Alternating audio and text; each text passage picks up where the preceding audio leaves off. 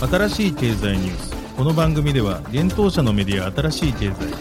ブロックチェーン仮想通貨フィンテックに関する日々のニュース解説を平日毎日音声コンテンツでお届けしています。そして新しい経済ではブロックチェーン仮想通貨に関するニュース解説記事やインタビュー記事学習記事などのたくさんのコンテンツを掲載しております。ぜひ新しいひらがな経済漢字で検索してメディアもチェックしてください。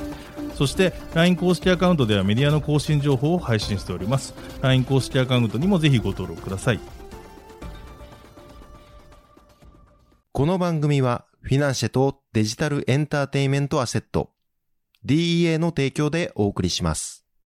フィナンシェはスポーツチームやエンタメプロジェクト、DAO などのトークンを購入して支援ができる新しいクラウドファンディングサービス。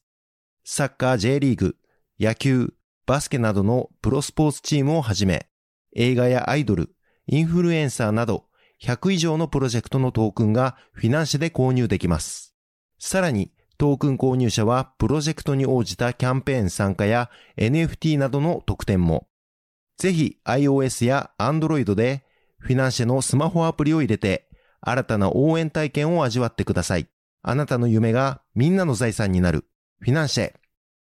Web3 エンタメで世界ナンバーワンを目指す。DEA が提供する。遊んで暗号資産。ディープコイン、デップが稼げるゲームプラットフォーム。プレイマイニングでは職業をテーマにした。NFT カードバトルゲーム。ジョブトライブスをはじめ。今後多数のゲームがリリース予定です。NFT の事前購入の必要がなく誰でも無料でプレイしてディープコインがゲットできます。さらに PlayMining 内のマーケットプレイスでゲームで使える NFT の取引も可能。ゲームで稼げる DEAPcoin は日本の暗号資産取引所 BITPOINT で取り扱われているので、安心して GameFi を体験いただけます。遊んで稼げるだけでなく、世界の誰かを助けられる Web3 ゲームの可能性。まだ遊んでいない人は、 PlayMining で検索して、ホームページにアクセスして遊んでみてください。メールアドレスだけで登録できます。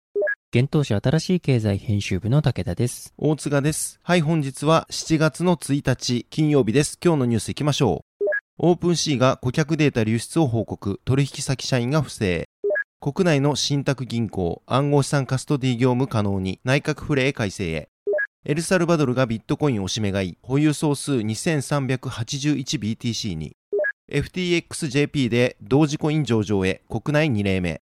フォビジャパンでジャスミー上場へ国内2例目。クラーケングローバル、BTT、デント、キー、UNFI、INTR 上場へ。航空データをブロックチェーンにレクシスネクシスがチェーンリンク活用。音楽配信ナップスター、独自トークンナップスター発行へ。ペイパルでチリーズ購入可能に EEA5 カ国のソシオス .com ユーザー。神奈川県警察官、暗号資産投資の不正勧誘で書類送検へ。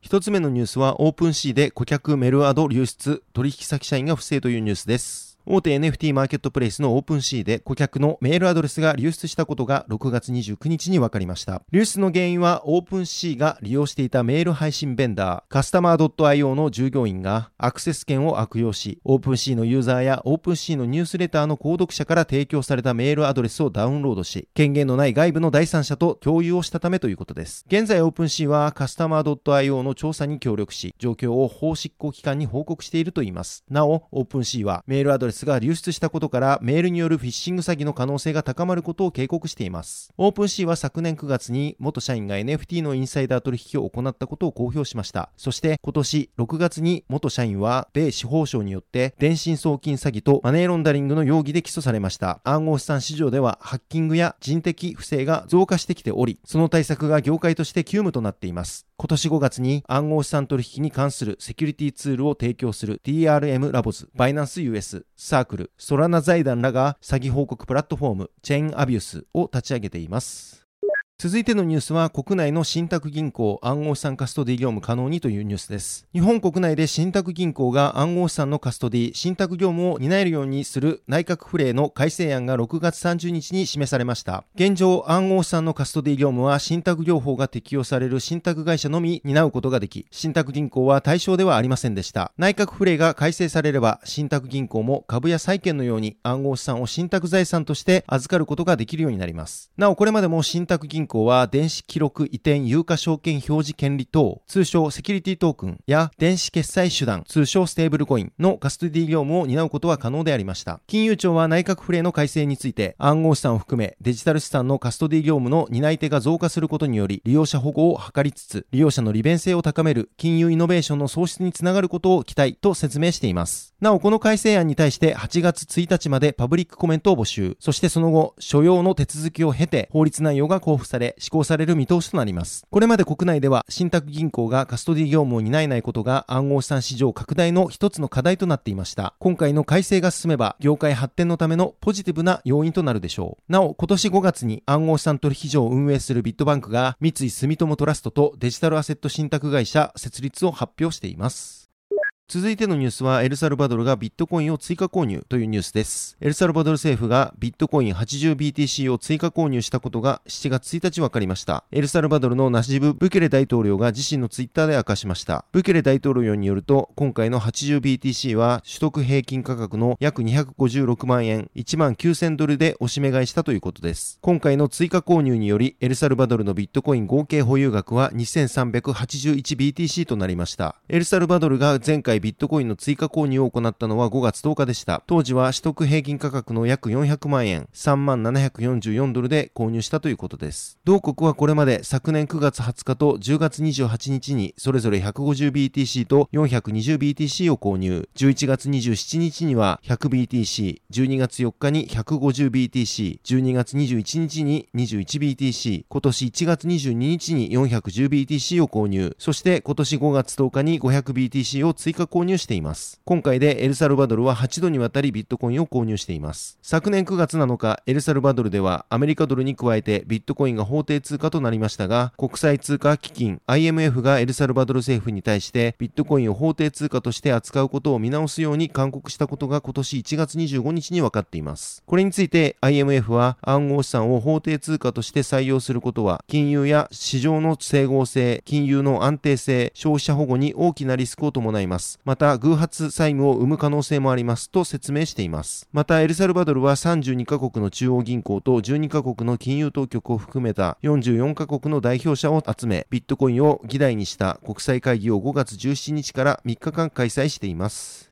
続いてのニュースは FTX ジャパンで同時上場へというニュースです。国内暗号資産取引所 FTX ジャパンが新たに暗号資産同時コイン同時を取り扱う予定であることが6月30日に分かりました。国内において同時が取り扱われるのは BTC ボックスに続き2例目となります。発表によると7月5日11時より現物取引とパーペチュアル取引でサポート開始となります。なお現物取引は販売所サービスと取引所サービスが対象です。なおパーペチュアル取引とは現物と先物 CFD の特徴を合わせ持つデリバティブ取引です。従来の先物取引では契約時に決済満期日とその日にいくらで売買するのかを決定しますが、パーペチュアルには現月がなく無期限に縦玉を保持することが可能です。なお、レバレッジ設定は2倍までとなっています。今回同時コインが取り扱われることにより、FTX ジャパンの取扱い暗号資産銘柄は全12銘柄となります。現在はビットコイン、イーサリアム、ビットコインキャッシュ、リップル、ライトコイン、ベーシックアテンショントークン、ソラナ、FTX トークン、ポルカドット、エンジンコイン、OMG が取引されています。同時コインはインターネットミームである同時の柴犬をモチーフとした暗号資産です。ライトコインのソースコードをベースに作成されたもので、ライトコインと同様のスクリプトを利用しています。なお同時コインには発行上限がありません。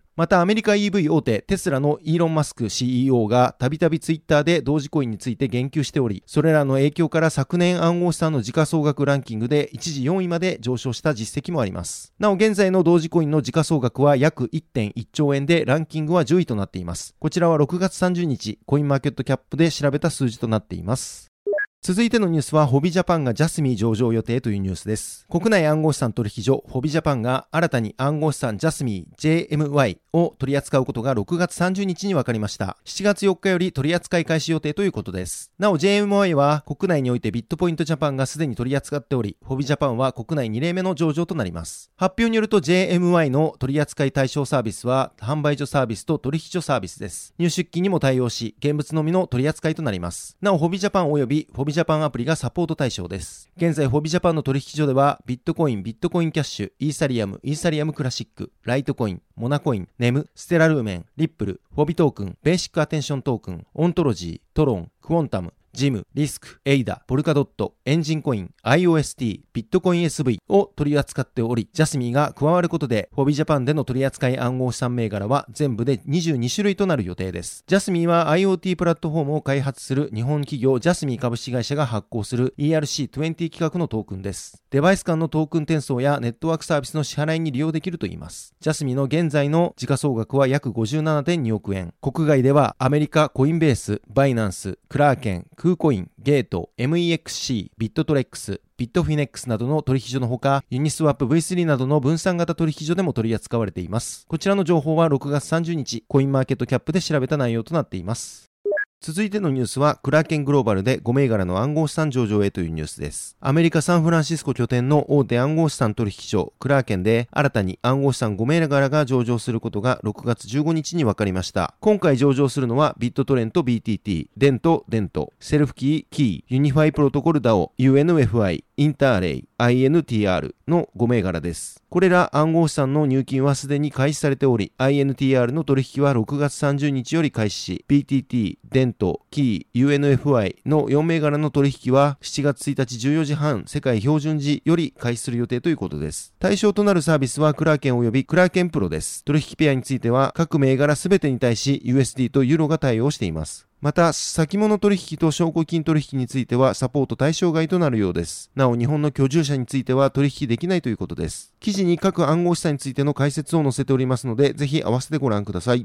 続いてのニュースは、航空データをブロックチェーンに、レクシスネクシスがチェーンリンク活用というニュースです。大手リサーチデータプロバイダーのレクシスネクシスがチェーンリンクのノードを通してフライト追跡データを提供していくことを6月29日に発表しました。レクシスネクシスはチェーンリンクのオラクルノードインフラと同社の航空分析部門であるシリウム提供のフライトステータス API を使って同社の独自フライトデータをスマートコントラクトで利用できるようにしていくということです。なお、フライトステータス API は出発の約3日前から到着の約7日後まで出発時刻、到着時刻、遅延、欠航などのフライト情報を提供するものだといいます。具体的にレクシスネクシスは世界中の定期便のフライト情報データをオンチェーン化することで航空保険、サプライチェーン管理、リスク評価など Web3 のエコシステムに新たな可能性をもたらしていくといいます。初期のオラクル実装はアバランチで開始し、今後対応ネットワークを増やしていく予定です。チェーンリンクラボのマネージングディレクターであるウィリアム・ハーケルラス氏は次のようにコメントをしています。私たちはレクシスネクシスが新しいハイブリッドスマートコントラクトの使用例を開放し、業界がブロックチェーンのイノベーションを受け入れるのを支援できることに興奮しています。チェーンリンクネットワークを使用して、レクシスネクシスのフライトデータをオンチェーン化することで、過去数年間に生じたサプライチェーンの非効率性を改善し、革新的なパラメトリック保険商品へのアクセスをより確実にします。ということです。ちなみにパラメトリック保険とは、損害と因果関係のある指標が契約時の条件を満たした際に、あらかじめ決められていた保険金が支払われる仕組みの保険です。なお、アメリカインシュアテック企業のレモネードが、アフリカの農家を気候変動から保護することを目的とした DAO、レモネードクリプトクライメートコアリションを3月に設立し、ブロックチェーンを活用したパラメトリック保険の提供に向けて動いています。この DAO にもチェーンリンクとアバランチは参加をしています。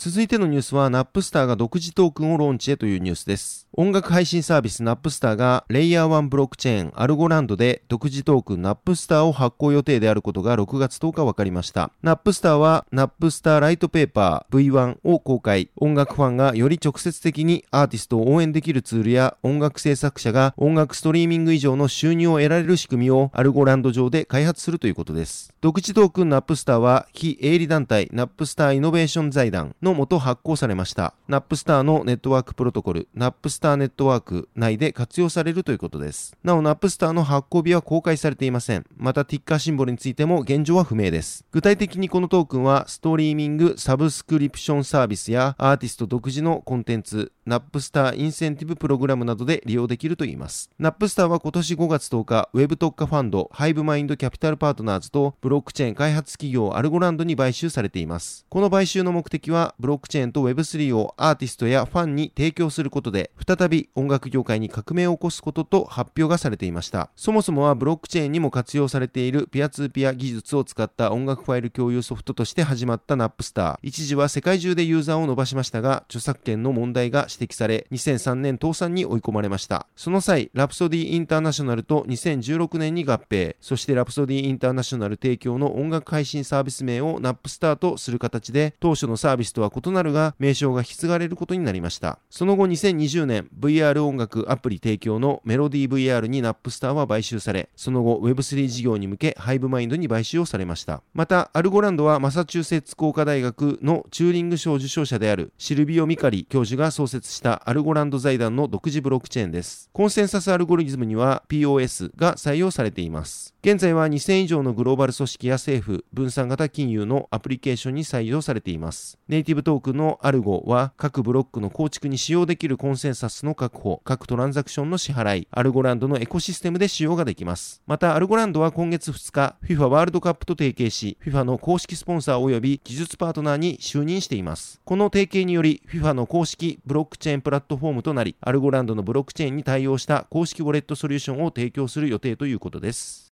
続いてのニュースは EEA5 カ国のソシオス .com ユーザーがペーパルでチリーズ購入可能にというニュースです。ファンエンゲージメントプラットフォームソシオス .com が EEA 欧州経済領域加盟の5カ国に居住するユーザーに対してペイパルによるサポートを開始したことが分かりました。これにより当該5カ国となるイタリア、スペイン、フランス、ポーランド、イギリスのユーザーはペイパルアカウントを利用してソシオス .com で暗号資産チリーズ CHZ が購入できるようになったということです。CHZ はソシオス .com で発行されている各スポーツチームのファントークンを購入するための暗号資産です。ソシオス .com ではブロックチェーン技術を活用し、プロスポーツチームがファントークンの発行と販売ができます。それにより、スポーツチームは資金調達でき、またファンはファントークンを購入することで、チームが行う投票企画に参加できる権利や、グッズなどを入手できる権利などを取得できる仕組みとなっています。なお、 Chiliz によると、EEA 加盟5カ国でペイパルを採用したブロックチェーンプラットフォームは、 Socios.com が初であるということです。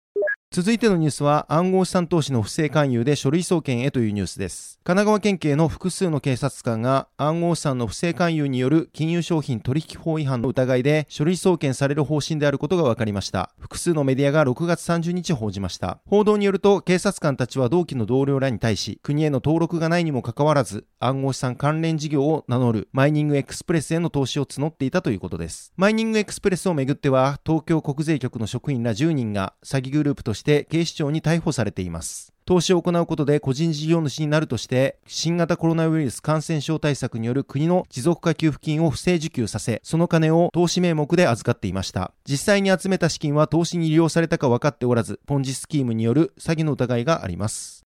はい、本日のニュースは以上となります。このように私たち新しい経済編集部ではブロックチェーン暗号資産に関するニュースを平日毎日ラジオで配信をしております。本日ご紹介したニュースはすべてサイトの方に上がっております。ぜひサイトの方も見に来てください。新しいひらがな、経済、漢字で検索して見に来ていただければと思います。また私たち新しい経済編集部では公式 LINE アカウントの運営も行っております。公式 LINE アカウントでは新しい経済の公式情報をお届けしております。サイトの一番下の方から簡単に登録できるようになっておりますりますので、ぜひこちらもご登録いただければと思います。それでは本日はありがとうございました。ありがとうございました。